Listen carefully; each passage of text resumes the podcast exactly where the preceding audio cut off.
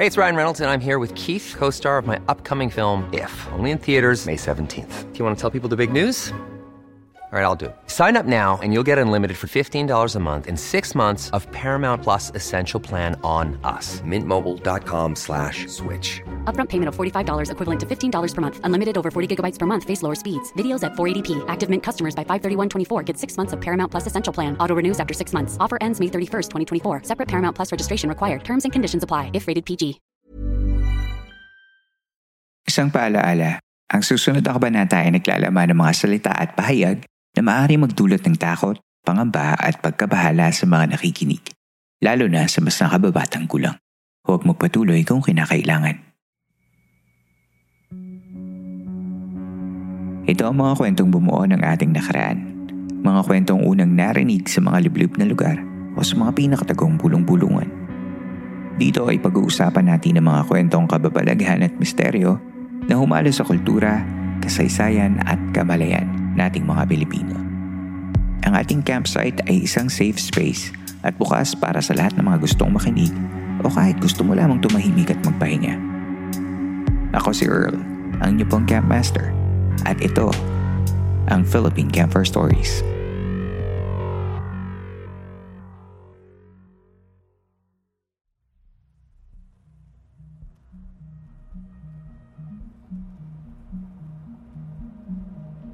Tuloy po kayo sa ika-63 gabi ng San Telmo Society Radio. Kumusta kayong lahat? Sana ay napapakinggan ninyo ang episode na ito sa maayos na kalagayan. Nakafollow ko na ba sa ating Facebook page at naka-join ka na din ba sa ating Facebook group? Kung hindi pa, ay like mo na ang Philippine Campfire Stories Facebook page at mag-join ka na din sa The Campsite, Philippine Campfire Stories Facebook group kung saan ang buong community ng mga listeners ng show na ito ay sama-samang nagkakwentuhan hindi lang tungkol sa ating show, maging sa kani-kanilang mga sariling kwento. While you're there, baka naman maaari mo nang iwan ng review ang ating page. Good or bad reviews, makakatulong ito para sa patuloy na pag-develop ng ating programa. After this episode, go to Facebook and join us and the rest of the campers. Ang San Telmo Society Radio ay ang listeners story segment ng Philippine Campfire Stories kung saan pinapakinggan natin ang mga totoong kwento ng kababalaghan at pagtataka mula mismo sa ating mga tagapakinig. We are still in the month-long celebration of our third year anniversary at ang una nating kwento ay mula kay AJ tungkol sa kanyang katakatakang experience sa kanilang dating bahay. Pakinggan natin ang kwento niya. Let's go!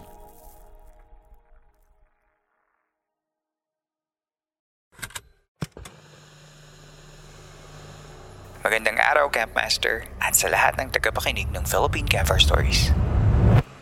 Itago niyo na lang po ako sa pangalang AJ, 29 years old, BPO employee from Davao City. Itong ibabahagi ko ay experience ko way back last quarter of 2016 to early 2017. Masabi kong isa sa mga darkest experience ko. Hindi ko alam kung worthy ba sa San Telmo Society pero sana naman Isang araw nag-decide kami ng ex-boyfriend ko na lumipat ng apartment na medyo malapit sa workplace niya at workplace ko. Pagkatapos ng ilang araw na paghahanap ay may nakita siyang apartment malapit sa isang ospital dito sa Davao. Yung ex ko ang nakakita pero gusto niya raw na i-check ko na rin. So yun nga, pinuntahan namin, nagandahan naman ako at simple lang, studio type. May bed, may cabinet, CR at sink sa loob ng room. Pero isa lang ang bintana malapit sa door. Nung pumasok ako sa loob, Parang biglang bumigat ang pakiramdam ko. Kinabahan ako at pinagpawisan ng hindi ko alam ang dahilan.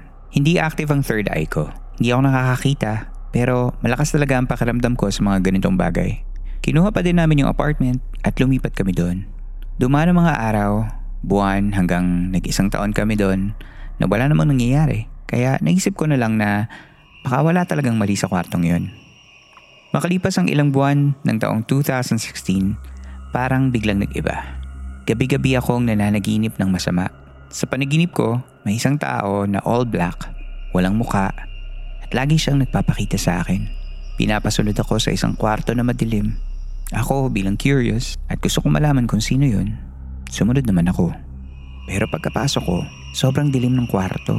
Wala akong ibang nakikita kundi ang taong nagpapasunod sa akin. Nung nandun ako sa kwarto ay parang bumigat din ang pakiramdam ko. Nahihirapan akong huminga. Parang wala ng hangin sa loob ng kwarto at parang papunta na siya sa ilalim ng lupa. Nang hindi ko na kaya, ay tumakbo ako palabas ng kwarto at awa ng Diyos, nagising naman ako ng exactly 3 a.m. Pawis na pawis at tinahabol ko yung hininga ko. Nung una, sa gabi lang siya nangyayari. Pero kalaunan kahit anong oras na. Basta natutulog ako, bumabalik ako sa kaparehong panaginip. Habang nangyayari yun ay unti-unti ding bumabagsak ang aking katawan. Andyan na yung inuubo ako, nilalagnat, tapos mawawala, tapos babalik. Dumaan ang isang buwan at sinabi ko na yon sa mama ko at sa boyfriend ko. Ikinwento ko lahat sa kanila. Sabi niya baka kulang lang ako sa dasal kaya nananaginip ako ng masama. Aaminin ko, dahil sa pabago-bagong shift ay hindi na rin talaga ako nakaka-attend ng mass. Kaya nung linggong yun, umattend ako ng misa at nagkumpisal din sa pag-asang lumakas ako spiritually at malagpasan yung mga panaginip at panghihina ko. Mga last quarter ng 2016 ay nag-iba naman ang schedule ko sa work.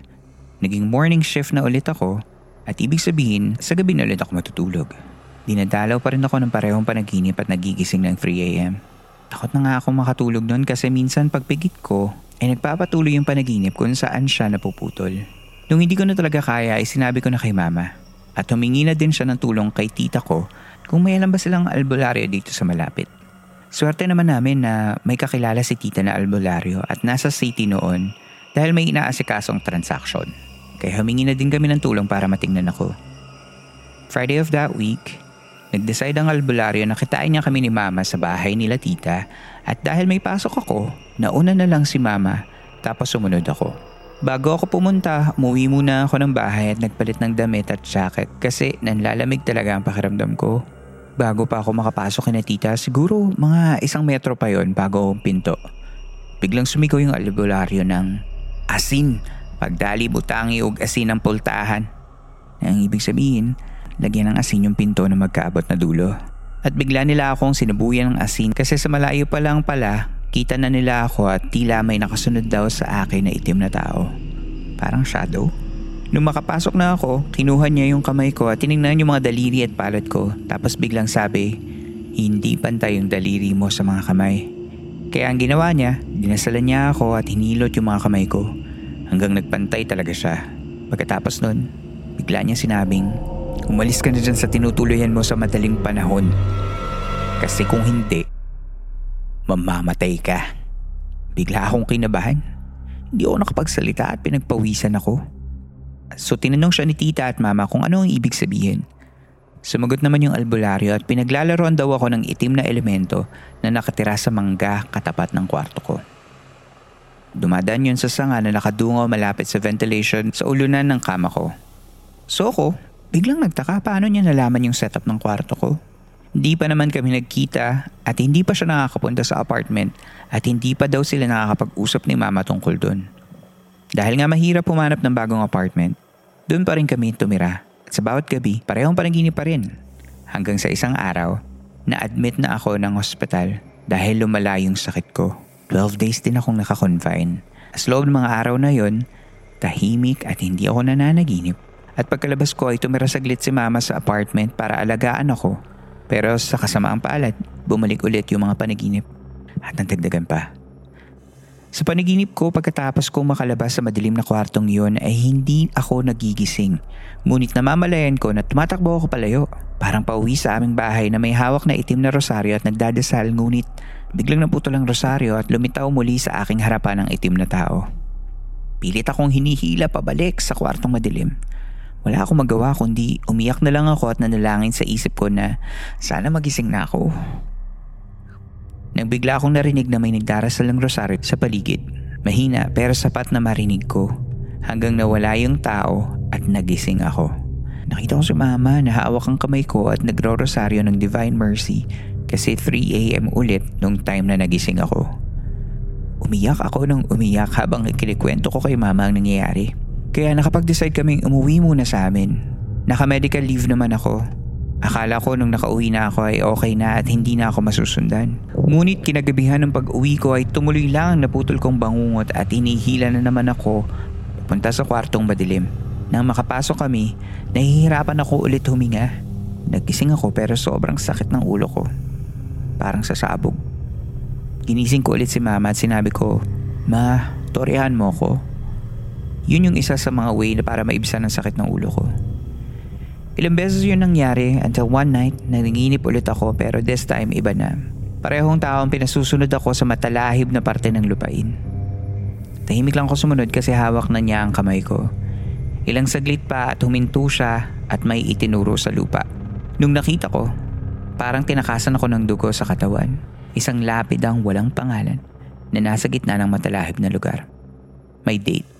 Ang date na nakasulat ay 04-7-2001. Yan yung date na nakalagay. Sa sobrang kaba ko ay nagising ako bigla at sumakit na naman ang ulo ko. Kaya dali-dali kong tinawag si mama para kausapin ako. Kinaumagahan din noon pumunta kami sa kalalang albularyo sa amin para magpatingin. Ang na-remember ko noon ay magpasubay or trace. Baka kasi daw binibisita ako ng kaluluwa ng mga namayapang kamag-anak namin. Sa Bisaya, tinatawag itong kihangop sa kalag from the word hangop or embrace. True enough, nalaman namin yung mga pangalan ng kaluluwa na dumadalaw sa akin sa panaginip at ang kanilang mga kahilingan. Pagkatapos namin gawin yung mga wishes nila, nawawala na sila sa aking panaginip at nakakatulog na ako ng matiwasay at tuluyan na rin gumaling. P.S. Ang ginagawa sa pasubay ay sinisindihan ng itim na kandila sa altar. Tapos yung bilao, nilagyan ng krus gamit ang charcoal. Tapos sa bandang dulo ng bilao, itinutusok ang isang gunting Tinuduyan iyon habang nagdadasal ang albularyo at ang katiwala niya. At some point, yung mga nagpapasubay, sasabihin nila yung mga pangalan ng namatay na kamag-anak tapos pagtama, natatanggal sa kamay ng albularyo or sa katiwala niya yung gunting at bilao. Ito ay based lang sa observation ko. Maraming salamat Camp Master at pasensya na at napakahaba ng kwento ko. More power po sa inyo. AJ. Hello AJ, thank you for sharing the San Telmo Society Radio. Napakahaba na naging journey mo sa panaginip mo. Ramdam ko yung frustration at pagod mo dahil sa kawalan ng maayos na tulog dahil lagi kang nananaginip ng masama. Naalala ko tuloy ang sinabi ng House of the Oracle sa ating Dream Interpretation episodes na kailangan mong tugunan o hanapin ang ibig sabihin ng iyong mga panaginip para matigil ang mga ito lalo na kung hindi maganda mga dreams mo. Mukhang talagang nagagambala ka ng anumang spirit kaya nakukuhang magkasakit ng katawan mo pero mabuti naman na nakapagpatingin ka rin. Hopefully, mas okay na ang lahat sa'yo at nakakatulog ka na ng maayos. Salamat AJ sa suporta mo sa podcast and for being part of the San Telmo Society.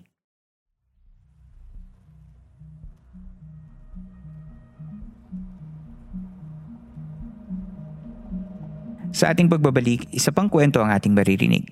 And more, coming up next. There's never been a faster or easier way to start your weight loss journey than with PlushCare. PlushCare accepts most insurance plans and gives you online access to board-certified physicians who can prescribe FDA-approved weight loss medications like Wigovi and Zepbound for those who qualify. Take charge of your health and speak with a board-certified physician about a weight loss plan that's right for you. Get started today at plushcare.com slash weight loss. That's plushcare.com slash weight loss plushcare.com slash weight loss. I'm Sandra, and I'm just the professional your small business was looking for. But you didn't hire me because you didn't use LinkedIn jobs. LinkedIn has professionals you can't find anywhere else, including those who aren't actively looking for a new job, but might be open to the perfect role, like me. In a given month, over 70% of LinkedIn users don't visit other leading job sites. So if you're not looking on LinkedIn, you'll miss out on great candidates like Sandra. Start hiring professionals like a professional. Post your free job on linkedin.com slash people today.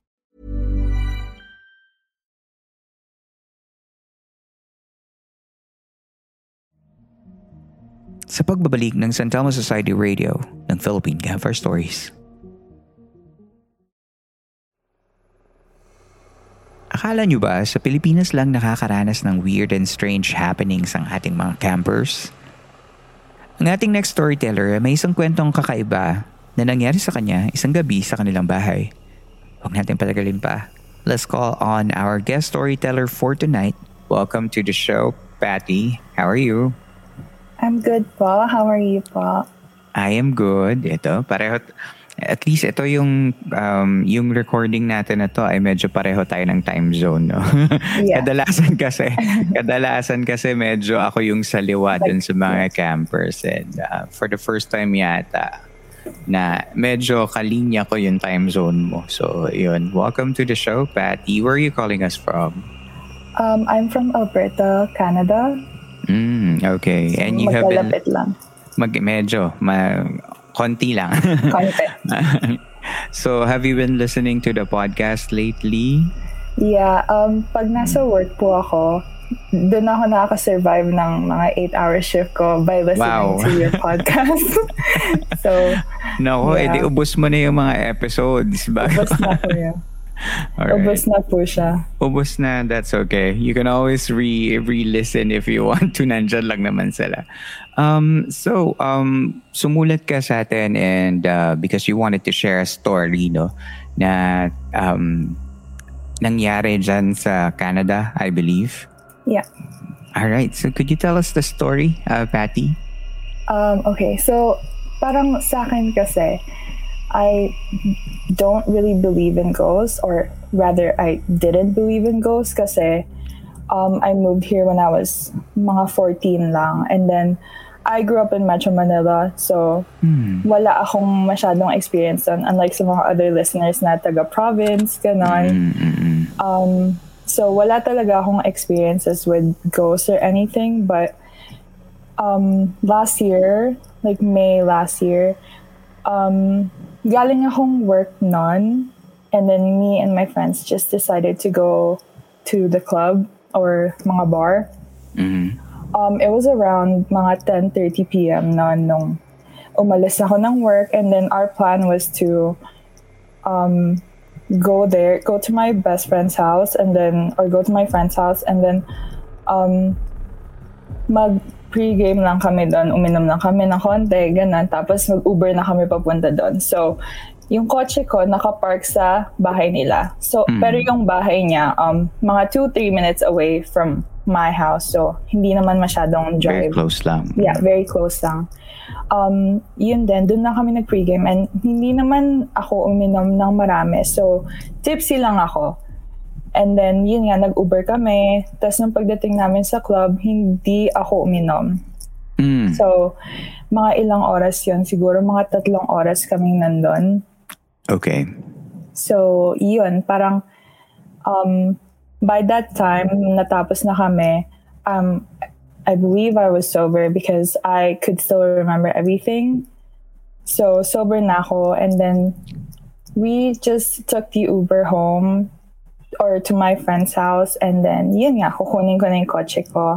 Mhm. And so, I was okay. I was completely sober. Mga anong oras na yun? siguro mga um, 2.30 a.m. And pagdating namin sa friend ko, sa bahay ng friend ko, um, nag-decide kami pumunta ng McDo. Siguro mga one hour kaming nandun. So, na- makakauwi na ako mga Nagpababa. 3.30 a.m. 3.30 a.m. Okay.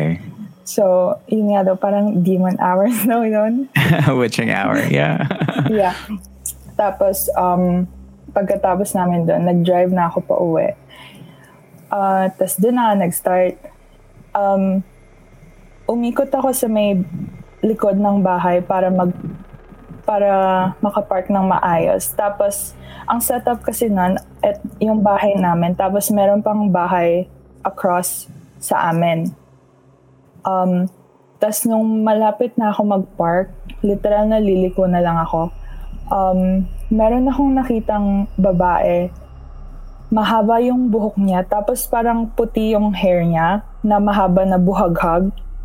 Tapos nakasmile siya sa akin ng yung from ear to ear. And then, naka-wave siya sa akin na, naka-wave talaga siya sa akin. Tapos, hindi siya naglalakad or anything. So, um, parang hinihintay niya ako Ooh. na ewan. So, ay, kinikilabutan ako. Malapit Tapos- sa bahay nyo. Yung, Across lang po. oh. Yeah. Tapos, hindi siya, hindi siya naglalakad ng ano, na parang may pupuntahan siya, ganon. Kasi anong gagawin mo sa labas ng sa labas ng mga 3.30 a.m. kung maggagala ka lang. Ka, di ba? Nihintay ka. Ako. Kaya kinilabutan ako nun. Pero um, yung instinct ko na fight or flight, nag-flight ako. Nag-flight ka. nag-flight ako. Tapos umikot ako ng bahay kasi hindi ko alam kung ano ba siya, kung ghost ba siya or magnanakaw mm-hmm. na or nag-snatch lang ng kotse or ewan. Pero hindi naman kasi ano dito, like uso sa neighborhood namin yung ganon. Wala akong mm-hmm. naririnig na ano. Kaya, When you say dito, ibig sabihin you're still at the same house? Yeah. Okay, still, still say the same location. Yeah. Um, yung, could you, ulit, ulit nga, yung nandun, nung nakita mo siya, nasa kotse ka pa ba o bumaba ka na ng kotse kasi papasok ka na ng bahay? Um, magpa-park na sana ako. So, nasa kotse pa lang ako. Mm, nung nakita mo siya. Yeah, I was in my oh, Tapos umikot ka. Umikot ako sa may block kasi siguro mga 1 minute, 2 minutes lang yung ikot na yun para kung baka ayoko kasi bumaba dahil tatakot ako. Mm-hmm. And then, pagkaikot ko, wala na siya doon. Um, so, yun nga, hindi ko ma-process sa isip ko kung ghost ba siya or magnanakaw. Mm-hmm. And then, it was so dark kasi. Do you so, remember kung anong suot ng babae? No, hindi ko siya. Hindi mo kasi na umalis, umalis ako agad na hindi na ako nagdalawang isip. Umalis na hmm. agad ako. Tapos ang bilis pa ng pagka-drive ko na kasi sobrang natakot talaga ako. Oh, okay. Kasi first time ko makakita ng ganon, ng kung ano yun. Hindi mo ma-identify, no? yeah, And then, um, when you describe her na sabi mo nakangiti, was the, was the smile warm or was it like the weird ones that we see sa mga horror movies na grinning, na grinning. malevolent, yeah. ganyan? Yeah. Kaya doon ako natakot. Um, kasi nga, parang 3.30 na nun, and then may ganun pang ngingiti sa akin, tapos mag-wave pa. Tapos ganun pa yung itsura ng mukha niya, ganun. So yeah. parang, grabe yung takot ko nun.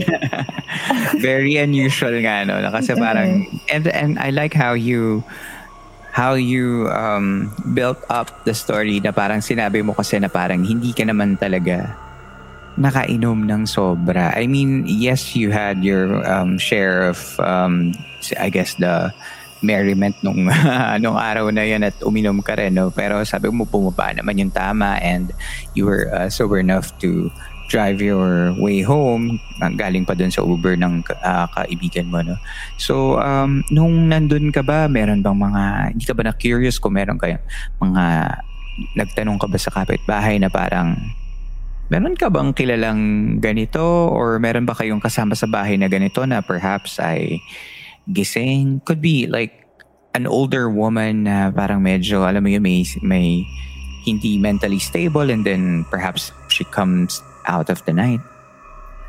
Um, hindi po, pero sa katabing bahay namin, alam kong may namatay doon. Mm. May namatay na I was here, I was at home nung mm-hmm. may ambulance nun and then the next day I heard she was dead. Um, so maybe, I don't know kung siya yun. Siya yun? Mm. or, kasi, um, may time din every weekend po, um, umuwi din ako mga 2 a.m. pero hindi ako umiinom ng ano, um, parang hangout-hangout lang pero hindi mm. hindi ko siya na, wala akong nakikita talaga na kahit anong naglalakad ng mga mm-hmm. 2 a.m. Wala na akong nakikita ever since nangyari yon. Mm-hmm. Um, so, I don't think meron talaga dito. Mm-hmm. Plus, um, yun nga, no, parang medyo uh, skeptic ka, sabi mo na hindi ka naman basta-basta naniniwala unless ngayon nakita mo, no, to cease to believe, sabi mo nga. Um, yung Pero when, when you say that, parang how come you're listening to this podcast too? Parang medyo interesante ka ba? Did you have any experience when you were a child na makes you attract attracted to these kind of stories? Meron bang ganun? Yeah. Um, kasi bata pa ako nun, as in batang-bata pa, when parang nakakita ako ng um, white lady sa Manila po nun. Pero hindi ko alam kung um, totoo ba yung nakita ko or tao lang na Mm. nakatingin lang sa akin. Pero gabi na nun kasi. Tapos, um, sa province po namin, naririnig ko rin sa mga lola ko na um, sa Pampanga, Mm. meron daw mga bumubukas lang basta-basta yung windows nila, yung mga pintuan, tapos lumulutang daw yung mga ibang gamit. And then, yun lang, yun lang alam ko yung Mm. mga kwento-kwento na naririnig ko nun. Pero wala naman yung mga like yung mga napapakinggan ko dito na Oo. grabe yung experiences nila. Wala namang ganun. Mm, it's just that na parang you were exposed to those kind of stories na kaya parang at ah, ngayon paglaki mo medyo hinahanap-hanap mo yung ganong content no? Ayan. Well meron ka ayan meron ka ng sarili mong kwento na parang pwede mong ikwento sa mga kaibigan mo na parang ano um we- but th- that's very smart of you to do na nung you drove around the block nung um, dumating ka sa bahay mo. Kasi tama ka, hindi mo alam kung minsan ah, paranormal ba yung nakikita mo o talagang you know, unusual person lang na biglang nandun na could deliver you harm, di ba? So that was very smart of you na nanatili yung alertness mo na despite the lateness of the hour ay uh, naisipan pang mag round the block para lang medyo you know give give give it time para ma- malaman mo kung may totoo bang harm and I'm happy na hindi ka naman napahamak pero ayun siguro eh um, pagka nakita mo siya ulit or whatever, baka pwede mo sigurong ipagdasal or kung ano man yung nandun for protection lang or 'di ba For peace. Yan, for general peace. But I'm glad na wala namang nangyari sa iyo, Patty. Yun nga po. And then, um, uh, the next next year na, which is this year, Mm. um, so this sinabi- happened last year. last year, Okay. um, sinabi ko sa sa mother ko kung ano yung nangyari kasi ayoko silang takutin na merong Pinahin, pinagtagal mo ako. pa, tinago mo ng matagal ah. Okay. Yeah. Kasi yun nga sinabi ko sa ano ko sa mom ko kung ano yung nakita ko tapos Ano sinabi sabi niya sa niya? akin sa ang bunga niya sa akin alam mo ba kung bakit tayo bakit tayo naglagay ng ring camera sa may pintuan kasi tapos kinalabutan ako noon as in kinalabutan ako noon kasi daw nung meron time daw na mga around 2 a.m. then um, may kumatok sa I think sa wi- sa window namin or sa pintuan namin. Tapos Mm. malakas po yung snow nun. So parang may uh, blizzard nun. Mm. As in walang di Walang nasa mag- labas. Walang nasa labas talaga. Mm. Tapos may kumatok daw. Kala niya ako daw yon. So sin- tinignan niya ako sa kwarto ko, eh, nandun ako. Nandun din yung car ko sa labas. So nandito, nandito na ako nun. And then, pagkasilip niya sa bintana, walang tao. Walang tao. Pero may footsteps sa labas ng bahay Oh, no. namin. I know. Kaya, grabe yung ano ko nun, kinalabutan ako. Tapos sabi ko, hindi na ako uuwi ng mga ng Ganung delikado. oras. Okay, wait. So now that you mentioned na meron kayong ring camera and for the for for everyone who doesn't know, ring camera is yung ginagamit na parang security camera dito, no. So um so pin- nilalagay mo 'yun I assume sa different parts of your house, outside, inside, 'di ba? Um nung araw ba na 'yon, meron ka bang recording? May chinek ba kayo na kung may tao ba na kasi nakaka-detect 'yun ng sensor ng movement, 'di ba? Meron bang angle na nahahagip yung kaharap ng bahay or wala? Wala naman. Wala.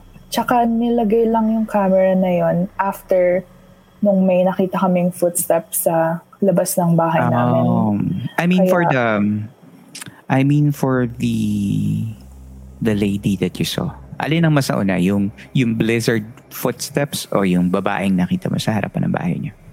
Yung babae po. Ah, okay. Alright. Pero, so, yun nga.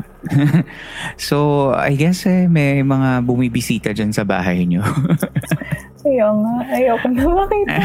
Tapos nakikinig ka pa talaga ng podcast. mm. Sige, gusto mo yan eh. Kaya tinigil ko, may time na tinigil ko talaga makinig kasi kinikilabutan na ako pag mag-isa ako dito sa bahay, ganun. Pero yes. malakas dapat. hindi. Um, ang podcast naman natin ay hindi naman siya ginawa para manakot. Actually, I'm I'm making this to um, you know, give information to everyone kung how to handle kasi nangyayari talaga siya. Merong mga bagay na talaga hindi ka maipaliwanag and tayo as humans we we are parang built to um, uh, to explain whatever it is that's in front of us. And kapag nagpa-fail tayo to explain what's in front of us, we make stories out of it. So, minsan, may mga bagay na, uh, well, hindi ko rin naman alam kung paano ko papaliwanag sa'yo yung babaeng nakita mo. It could be anything, right? Or it could be a product of your of your mind kasi you were you were uh, also you were a bit drunk and then it's also very late so you know yeah. hindi natin alam kung what happens with our brains um, kapag ganun na late na pagod ka na and then with under um, may mga influences pa like alcohol and all that so um yeah um this podcast is um, I'm trying to be as logical as possible.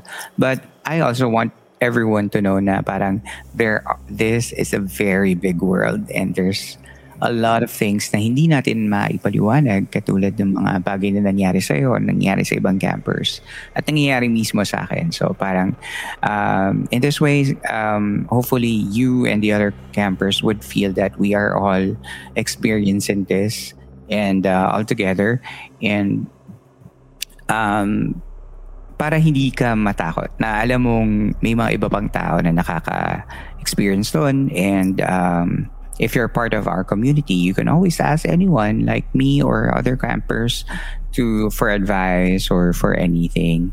Uh, kapag nakaka-experience tayo ng mga ganun or minsan pakiram dati na paparaning tayo, we can always cling to each other and just, you know, try to make sense of whatever it is that is in front of us. And I hope that you find that in the podcast. Right. Yun. Well, thank you so much. Um, meron ka bang mga gustong batiin, Patty? Oh, um, kay, hi lang kay Luis and kay JK. Co-workers. Oh, co-workers mo. Ayan. Are they, are they also listening? Si Luis po, nakikinig siya. Ayan, Luis. Hello sa'yo, Luis. And uh, hello na rin sa'yo, JK. Ayan. well, thank you so much for being part of the San Telmo Society Radio. That was a good story. Thank you po. Alright, Thank ingat you. ka. Ingat din po kayo. Maraming salamat muli sa ating kasamang camper for that San Telmo Society radio story.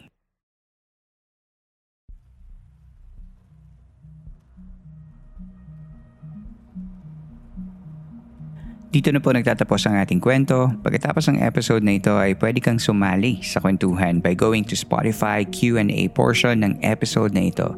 Doon, nagsashare kami ng mga kasama nating campers ng kani-kanilang mga thoughts about the episode. Just remember to be kind whenever you share your thoughts dahil ang podcast na ito ay mananatiling safe space for everyone. Kung gusto mo naman supportahan ang show by giving monetary tips, you can do that by joining our Patreon and Coffee. Yan yung mga sites kung saan naglalagay ako ng mga extra content for the podcast listeners when I can. Kung may access ka naman via PayPal or GCash and you feel like gusto mo akong ilibre ng kape to help me create these episodes ay pwedeng pwede mong gawin yan by checking our PayPal and GCash accounts sa episode's show notes. Pumunta ka lang sa Spotify and click on the description of the episode at makikita mo lahat ng link na kailangan mo. At panghuli, kung may kwento ka naman na gusto mong ibahagi sa ating camp ay pwede mong isend yan sa campfirestoriesph at gmail.com at babasahin natin yan sa mga susunod na San Telmo Society Radio episodes.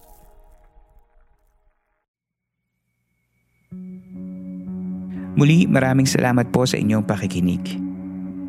Magkita tayo muli sa susunod na kwento ako si Earl at ito ang San Telmo Society Radio segment ng Philippine Campfire Stories. The opinions of podcast creators, hosts, and guests are not necessarily reflective of the official stance of the Pod Network Entertainment, its hosts, or other network programs. The content created by the people behind the podcast is personal and not meant to harm any religion, ethnicity, group, organization, company, or individual.